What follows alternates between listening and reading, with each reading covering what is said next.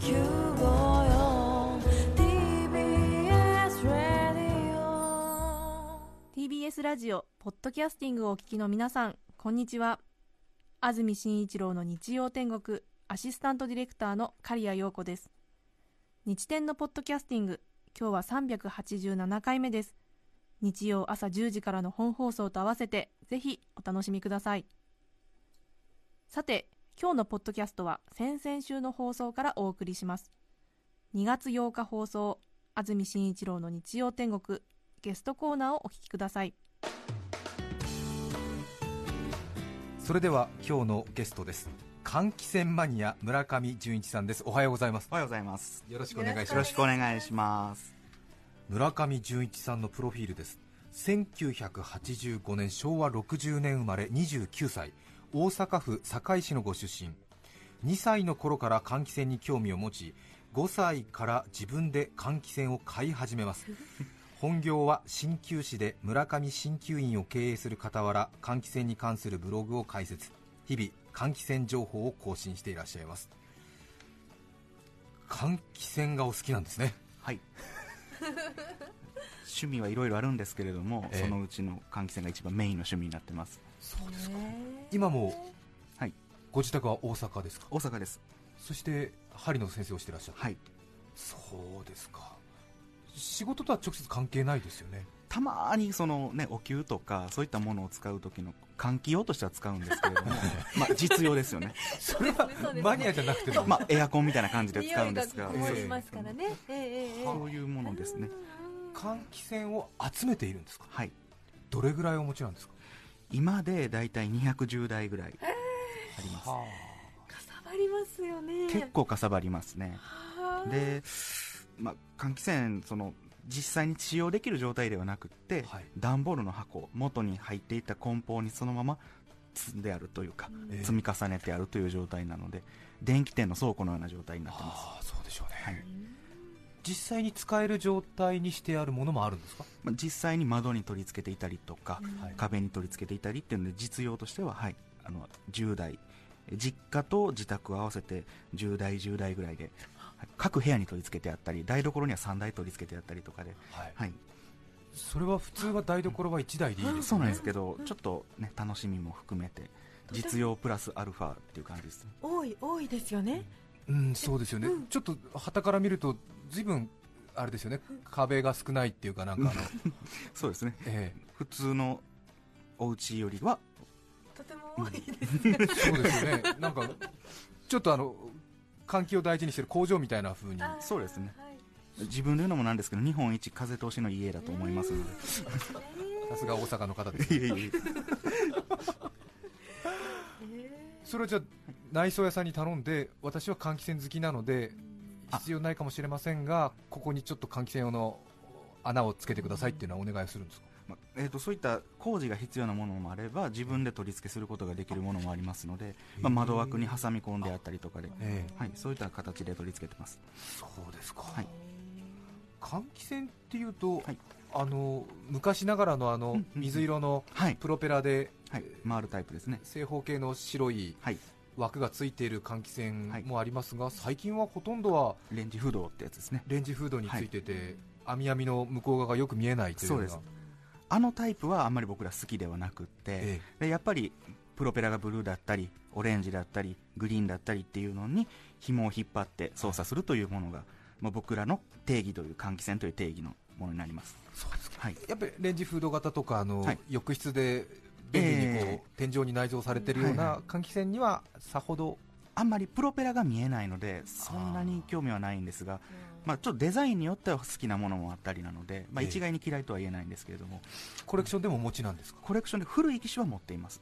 レンジフードはかさばるんで持ってないんですがあの天井に取り付けるタイプはもう今まで2 3 0台はあると思います。そうですか、天井に内蔵されるようなタイプの換気扇は、はい。プロペラ型ではないんですか、あれは、えー、と白っ子ファンっていう、まあ、羽の枚数が非常に多い、はい。ハムスターがよくコロコロコロコロ、ええ。あの転がるようなあ、はい。遊んでるようなああいう筒型のファンが入ってまして。水車みたいなそうです。水車みたいなやつが回って天井の中を風洞というダクトを通って外に空気を排出するというものになるんで。はい、あちょっと、まあ、一般型のその紐を引っ張るやつだとすぐ外の壁のところから出すんですけれども、部屋の真ん中だとかはい。窓に面していないところに取り付けるものですね。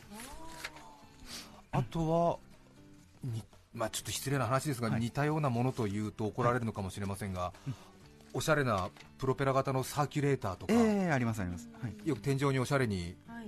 ついているうん。ところあります、ああいうのも好きなんですか？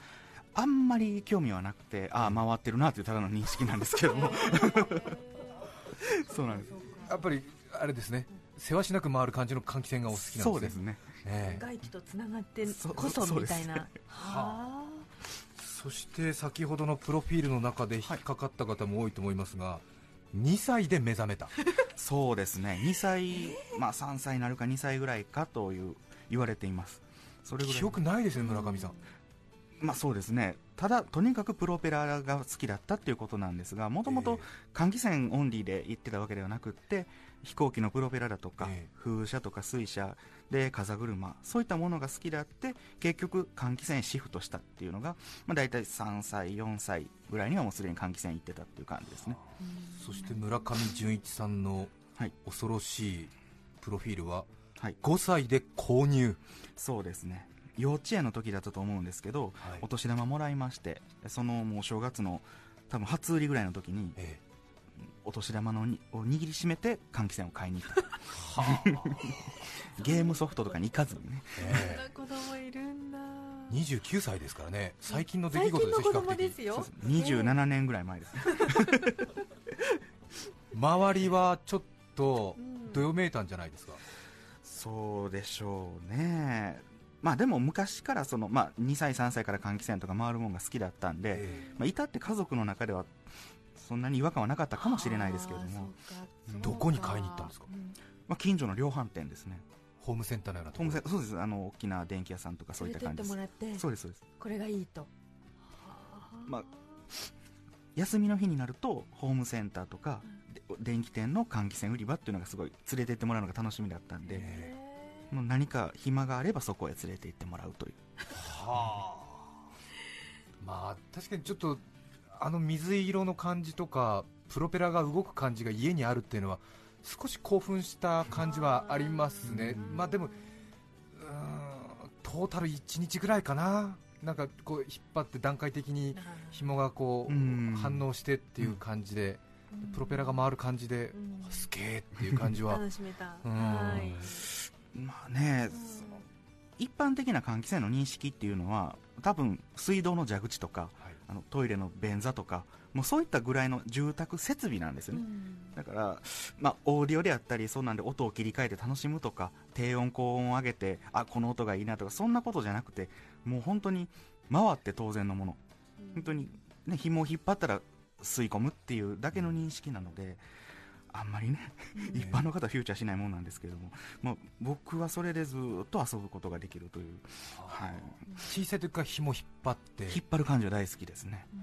あれ段階的にうん。弱風、中風、強風みたいになるんですっていう機種もあります、はうん。それはちょっと高級な機種でして。大抵はもう1回ススイッチオンすると回ってもう1回引くとストップするっていう感じですであれ確か外のなんかえー鉄板っていうのがパカッて開いてて開そうですくんです。よねまあ、バネみたいなのが中で連動していてガシャッと引っ張ることによって勢いで開くっていう感じですね。うん。村上純一さんは29歳現在ということで、はい。今になると、はい。まあ、好きなものを説明するの難しいと思いますが、はい、換気扇の何に私は惹かれたんだろうというふうな分析をなさいますか、一言ではこれもなかなか語り尽くせないんですけれども。まああのやっぱり車が好きな人もどういった部分が好きかっていうのでいろんなところあると思うんですけど、まあええ。フォルムが、まあ、換気扇だといろんな流線形があったりとかええ。回っている感じ。流線形ってどこが流線形なんですか？あのね換気扇ってこうカバーがねはい。あの表にプラスチック製のカバーがついてるんですけども、その真ん中に、まあ、オレンジなりブルーなりグリーンのファンプロペラがついてるんです、まあ、そのカバーの形状が流線形だったりとか羽のその鋭角であったり、ええ。どね、緩い角度であったりの、ええ。うんそういったのの流線形だったり。そうですね、プロペラの横は風が結構当たるんで吸い込み吸い込むので、はい。そういったところのカーブであったりとか、ええ。うん。まあなね。工業製品美みたいな。の をあそうです。まさしくそういう感じですね。はあ。とはあの回っている感じですね。紐を引っ張って回転する立ち上がりの瞬間であるとか、あうん。えーまあ、回っている時にこう蛍光灯の光とかが当たるとですねファンに蛍光灯の光が当たると実際のせ右回りだったら右回りに回転しているのにもかかわらず逆の方に光の周波数とか、まはあ、によってこう逆に回っているように見えたりもするんですね。ええ。虹色に光って見えたりとか。ああありますちょっとプリズムというかねなんか,、ええ。なんかそういった感じのも機種によって全然違うんですよ。その美しさというか、はい。うん、そういった感じ、うんあとはあのデザインですね。はい。色がオレンジ、ブルー、グリーンとかいろいろあるんですけども景気のいい時っていう、まあ、昔ですね。30年、40年前っていうのは非常にカラフルな機種が多かったんです。はい。で今は景気が良くなりすぎてあごめんなさい。景気が悪くなってきてはい。あのデザインもすごいメーカーさんもこだわってデザイン性もあ良くなってきたがために逆に今プレーンでフラットな白とかグレーンというグレーというモノトーン調っていうのが流行ってるんです。えですから当時の世情が換気扇にも反映されてえへえ景気がいいとカラフル。今は景気が悪いんでモノトーン。モノトーン。景気が良くなるともしかするとまたブルーとかグリーンとか出てくるかもしれないんですけれども。はあじゃあ時代時代の世相を反映してるんですね。僕はそれから時代を読み取るんですよ。当時何が流行ったのかとか。はいこのこの換気扇の時代背景。え1975年は何の曲が流行ってたのか。当時のインテリアはどんなものが流行ってたのかとかをえ換気扇でこう逆算していって読んでいくっていうのがすごいニヤニヤするところです。だよな。という。これか。オイルショックの時に定価が値上がりしたのをこれか。みたいな感じ。なるほど。なので1973年製はこうなってるんだ。そう。そういう感じですちょっと他のメーカーを見てみよう。やっぱりだ！そう。そんな感じの。さて今日は換気扇マニア村上純一さんにこのテーマでお話をいただきます。知られざる換気扇マニアの世界。まずは一気に紹介します。知られざる換気扇マニアの世界その1換気扇御三家。その2伝説の教祖。その3危機換気扇。以上の3つですい。いですね、面白そう。いいですね、御三家ってねこれね。はい、まず一つ目は換気扇御三家、はい。ねなんかちょっと発音してるだけでなんかちょっとね、うんうん綾野浩二家みたいな ね。決まってますよね。決まってますね。換気扇御三家。いいですね。マデの浩二家みたいなこれはどういう？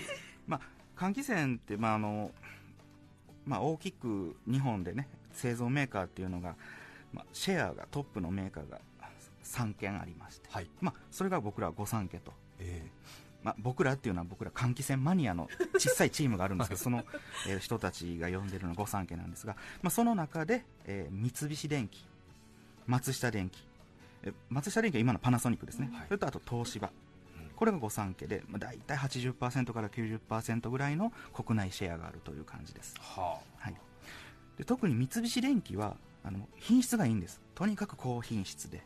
で結構鉄フレームの部分が頑丈なのと。あはい。ただちょっと古い機種とか、まあ、いくつかの機種音が大きいという点がちょっと難点なんですけども、え次あの松下電機は、まあ、僕が結構デザインが好きでカラフルなデザイン。えであと音が結構静か。えうん。僕好みの音の質なんですよね。はあうるさいけれども長時間聴いていても耐えられる音っていう。家電メーカーらしさという。そうですね、ええ。耳障りでも結構疲れない音の質というか結構考えられてるんじゃないかなと思います、そうですか。三菱はやっぱり充電器もやってますよっていうような感じのあそうですね。ちょっと質実剛健な感じうん、なんですそうですね。結構そういったのがあって一番シェアは三菱がナンバーワンで。はあ。で2番目に行くのが松下電器。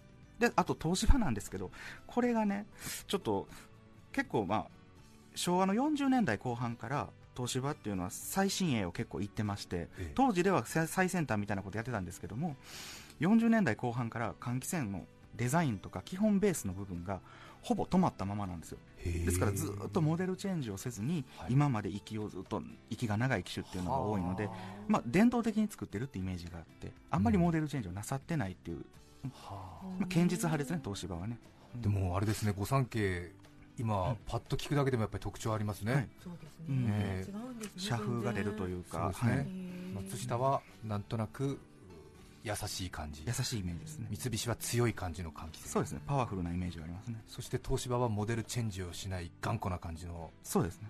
ううん。ん社風そして、まあ、あの制作者の意図というか、うん。まあ、このままでいこうっていうすごいいいものを作られてたからもうそのままずっと長いこといこうっていうような。変える必要なしといそうそうそうそうそう。いった、ん。やっぱ作り手の意気込みっていうのが結構分かりやすいかなと思いますね。そうですか、はい。三菱松下東芝、はい。その他のメーカーにも換気扇はあるんですか、そうですね。今日本で制作されているのは日立で、まあ、ちょっと何年か前に山陽電機が、ままパナソニックとくっついちゃったんで、はい。まあ、昔はくっつく前までは山陽も細々とやっておられて。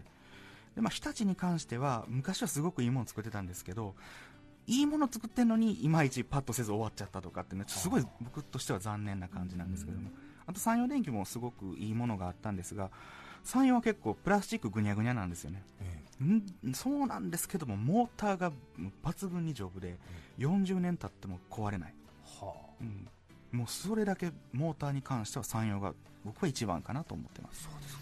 他にもメーカーあるんですか？そうです。換気扇専門でされているというメーカーがありまして、まあ、住宅メーカーとかええ。建材メーカーに卸されているというのであの、まあ、東北にある高須産業という会社とか、まあ、岐阜県にあります日本電工という会社、まあ、結構換気扇をたくさん使っておられる会社で、あとはちょっとまあ時代の流れとかでもう倒産しちゃって廃業なさったメーカーとかもあるんですけども、マニアの中でもそういったこう三流とかねええ四流とか、まあ、そういった専門で集めておられるマニアの方もいらっしゃって。御三家には興味ないぞとか。まあ、興味はあるんだけれどもそういうなんか三流的なやつが大好きっていう方もいらっしゃる、まあ、いろいろあるんですね。最近の韓国とか中国のメーカーの製品なんかもうんうんうん。やっぱりあるんでしょうか、ありますね、ええー、とそういったのをあの集めている、まあ、僕のすごい親しくさせていただいているマニアの方は海外まで買い付けに行ったりとか、はい。はい、もうあの日本製なんだけれども海外で発売されているものを向こう現地に行って買って帰ってくる。逆輸入。逆輸入されている、まあ、そういった方もいらっしゃいます。あと村上純一さんちょっと気になったんですけども、はい。換気扇マニア同行のしが何人ぐらいいるんですか？これがね、まあ、連絡取れてるというか、はい。まあ、あの僕と親しくさせていただいて連絡が取れてるのは78人なんですよ。えでも、まあ、マニアだと自称マニアっていう方は結構いらっしゃったりとか、え換気扇の他にあと、まあ、骨董品集めてる人とか、はい。あとは扇風機集めてるとかっていうその換気扇オンリーじゃない人とかも合わせると20人ぐらいいるんかなと思うんですがちょっと生態はあんまりつかめてないという感じです。そうですか。はい、まあ、ちょっとね失礼な話。78人も20人もそんなに変わらないかなという。あのもっとすごいのは九州の福岡県内に2人いるっていうね。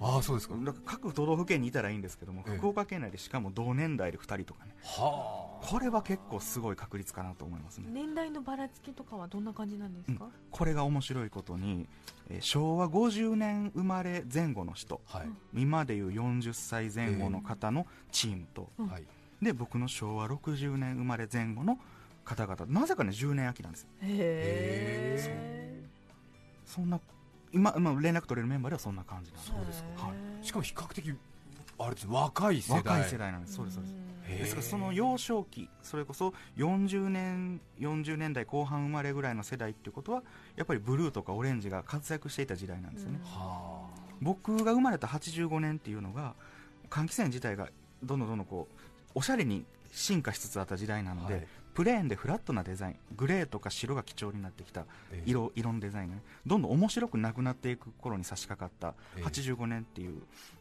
僕は結構換気扇にと換気扇の長い歴史の中では一番あの境目ターニングポイントになった年に生まれたんです,、うん。ですけれども、はい、そうなんだね。85年世代75年世代が。へえ。換気扇の歴史っていうのはどれくらいあるんですか、もともとね発祥は日本なのか海外なのかちょっとわからないんですけども、ええ。多分扇風機のアレンジ版として出てきたと思うんですよ。はい。風を送っていたものを言ったら廃棄させるという、えね、ひっくり返せばいいだけなので、はい。そこから生まれたものと思われるんですけど大正時代日本では排気扇排気ガスの排気に大喜利、はい。排気扇として登場しで家庭用換気扇として確立されたのは昭和の30年代の、まあ、団地が、まあ、日本住宅公団という、団地の建設ラッシュに伴いその、まあ、公団住宅で使うという目的うん。からあの製品として換気扇という商標名として出始めた。うん。もうすでにもう昭和40年代とか建築ラッシュでどんどんどんどん家が増えていってるんで、はい。もうその頃にはもうほぼ完成した成熟しきった、まあ、住宅設備費になっているという感じですね、きっと木造家屋から変わって、はい。気密性が上がってきて、台所で魚焼くときには、うん。これが必要だぞということで一気に普及したんでしょうねまさしくその通りなんです。よもう気密性が高くなってカビが生えたり煙が溜まったりってええ。一酸化炭素中毒になったりっていうこと、それがやっぱり主な目的だと思うんです、うん。なんとなくね普段すごくお世話になってるものの、そう自分のうちにやってきた時のことがわからないので、そうですようね、んビデオが来た時とかねエアコンが来た時は覚えてるんですが、ええもしかすると上の世代の人だとうちに扇風機が来たうん洗濯機が来たと同様に換気扇が来たっていう時のことをあるでしょうねそういった思い出とかね。ねあるのかもしれませんね。昔換気扇ローンで買ってたんです昭和40年代中頃ぐらいまではあの、ま、定価は8900円とか、はい。そういった値段なんですけども当時の8900円すごい額なんでえ。ローンで月賦価格6回に分けてとかね。そういった形で換気扇を設備品だったっていううん。高級品の時代です。あさて2つ目は伝説の競争。はい。これは誰ですか？えーとね、僕ら換気扇マニアの中で、まあ、教祖と呼んでるんですけども秋葉原。東京の秋葉原に伝説の換気扇専門店がありまして松前電機さんという電気屋さんがあります。はい。まあここの店主の方がまあ僕らではもう伝説の換気扇バイヤーです。もう教祖って呼ばせて勝手に呼ばせてもらってるんですけどもえ日本で、まあ、唯一、まあ、換気扇専門として専門店としてあの秋葉原で開業されてまして。え松前電機は換気扇しか売ってないんですか？ほとんど。9割ぐらい換気扇。ああそうですか。換気扇ないし送風機とか、まあええ。風に関するものですね。ははい。あで村上さんはここ行っていろいろ買ったりするわけですか？ほとんどねここの店で買うことっていうのはないんですけども、ええ。店主の方とちょっと親しくさせてもらってて、えもう換気扇の話をしたらもう型番だけで話ができるような人なんですねえこっちはマニアで換気扇を愛しているがためにこういろんな話をするんですけど向こうは仕事としての知識があるんでね。それでのこうお話し合いがはあ。でも確実に日本で一番商売上の換気扇の知識はお持ちですよね。日本最強だと思います。そうですよね。ですからあの昔話っていうか換気扇メーカーに関しての昔話とか昔はこうだったんだよとかええ。まあ部品だったらこれぐらいの値段で売ってるとか、まあそういったこう僕らがし知りたいけども知り得ない話っていうのがあるんです。裏話とかね。そういったことを型番あの、まあ、本当にあのまあ型番ですね。一一つの機種の型番に対してそこから歴史的な背景であるとかまで、はい。あの全部こう裏側の話までできるっていうね。村上さんはじゃあ松前電機行って、はい。そのご主人と話する時がはい。楽しくて仕方ないですね、そうですね、本当に大好きなんです、僕、その 浸水してるんです。ね大好きな方です、だからそのお店がちょっとね、今、あのなかなか今、ネットでとかね、換気扇がアマゾンで売ってたりとかで、なかなか売れなくなってきてるんですよ、ホームセンターで激安とか、はい。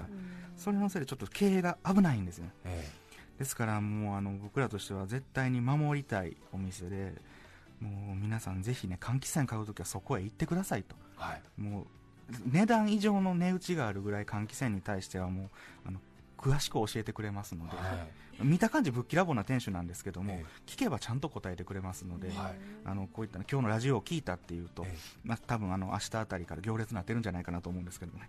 え そんなに今日明日で換気扇急に 必要になる人は。そうそうラジオに出ましたって言ってなんかあのサービスしてくれるかもしれませんね、はい、さて村上純一さんに聞く換気扇マニアの世界。最後ははい。機器換気扇。はい。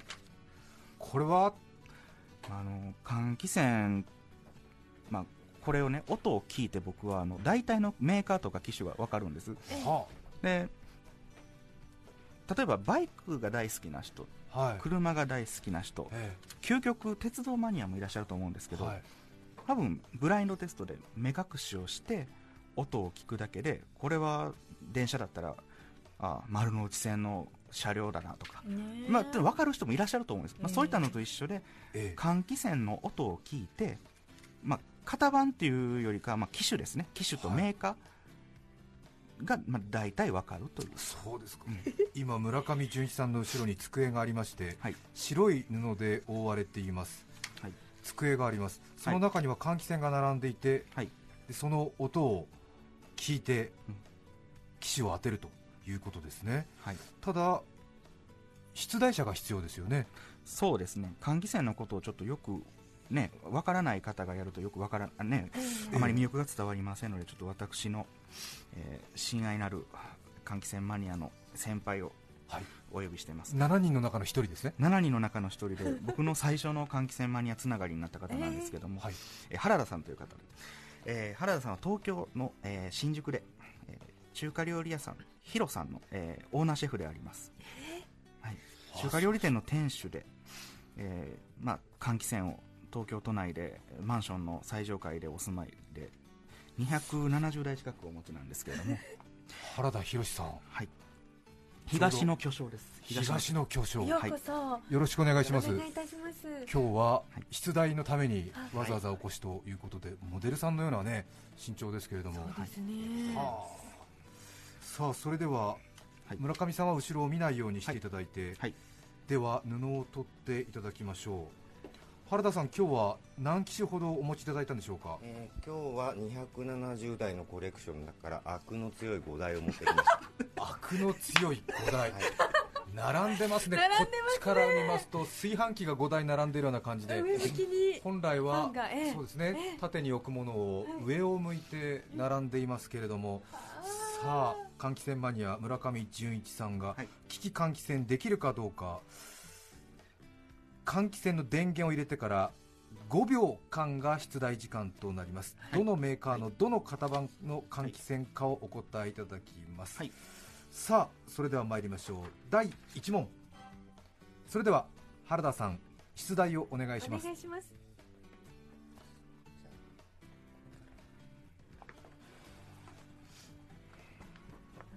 換気扇を立てて。い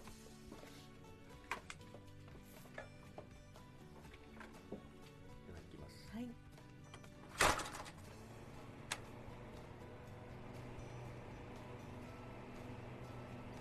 はい。それではお答えください。どうぞ。これ東芝の VFH20FB 正解です。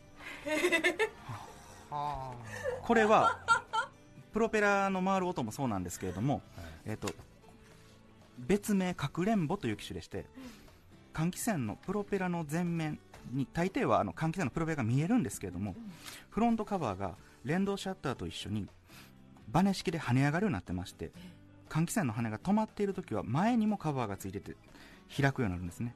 でそれの開く作動音で機種が判別できました。はい。はあもう解説はちんぷんかんぷんでしたね。いやーそうですね。さあそれでは第2問参りましょう。それでは原田博さん出題お願いします。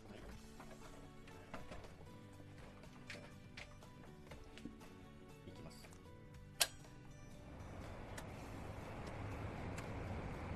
はい、それでは村上純一さんお答えください。えーこれは三菱電機、えー V の 20EK えー正解です。三菱電機 V の 20EK になります。この機種は電動式シャッターを搭載してまして普通換気扇は、まあ、あのシャッターという裏側の鉄板を開く際にバネで開く仕組みが多いんですけども中にマイクロモーターという小さなモーターが入っていてワイヤーでつながっていてえ開くというのでスイッチをオンにしてからの立ち上がり時間とともに裏のシャッター部分鉄板が開く部分が何秒かのタイムラグがあって開くんですねそれで多分この音だなっていうので、えー機種を判別しました。はい。あの解説が非常に滑らかで、はい。それはどっかで練習してるんですか？いえあの僕の頭の中で入っている知識でございます。そうですか。本物ですね。本物ですだって東の巨匠が270台の中から5台チョイスしてきて、はい。その1台のスイッチを入れただけで、それだけの知識が飛び出すんですね。多分ね巨匠が好きなセレクションか悪の強いって言ったんで非常に個性的なものを集めてこられたんだなっていう巨匠の在庫は大体わかるんではあ。連絡を取り合ってるんでそれであっていう感じですね。そうですか。西の巨匠と東の巨匠ってこういううんあの機器換気扇ごっこみたいなのをやったことあるんですか、ないですけれどもええ。ちょっとこれからお家でニヤニヤ楽しもうかなっていうのがあるんですけども。ああそうですか。あー270台に囲まれて、はい。えーさあそれでは最後の問題になります、東の巨匠としては少し難しい問題で西の巨匠の花を明かしたいところだと思いますがね。さあそれでは最後の問題。それでは東の巨匠原田博さん出題をお願いします。最後の出題です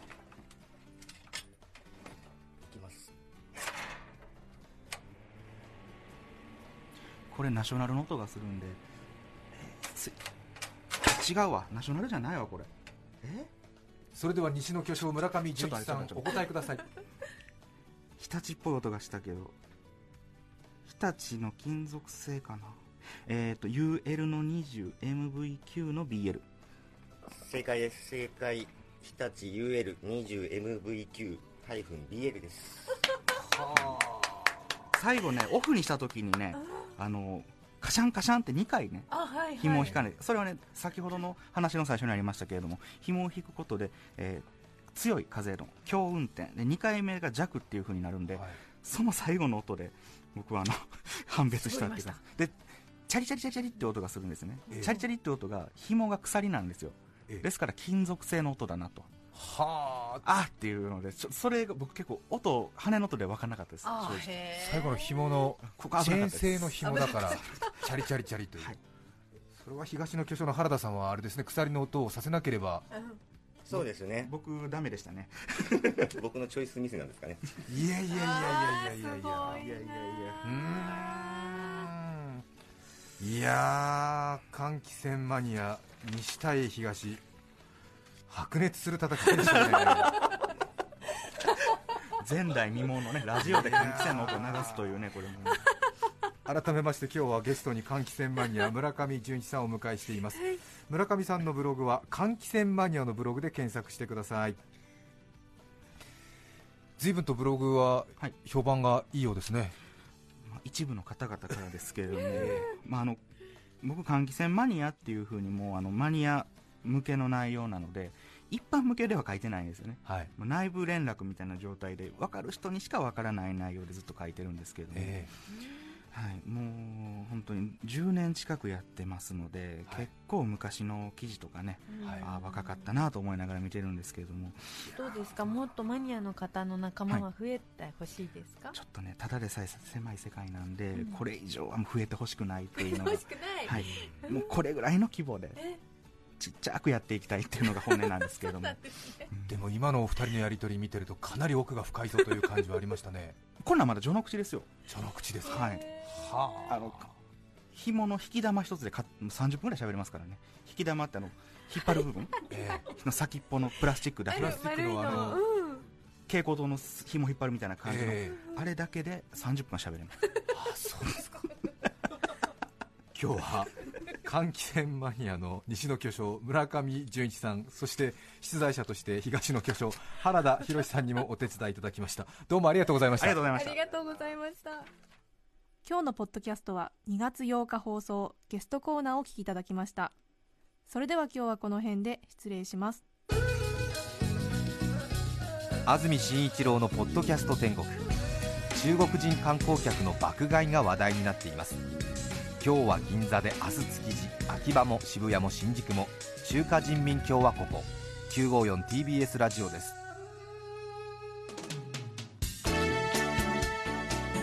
さて来週3月1日の安住紳一郎の日曜天国。メッセージテーマは「デートの思い出」ゲストは歌舞伎の付け打ち職人山崎徹さんです。それでは来週も日曜朝10時 TBS ラジオ954でお会いしましょう。さようなら。安住紳一郎の「ポッドキャスト天国」これはあくまで試供品。皆まで語れぬポッドキャスト。ぜひ本放送を聞きなされ。TBS ラジオ954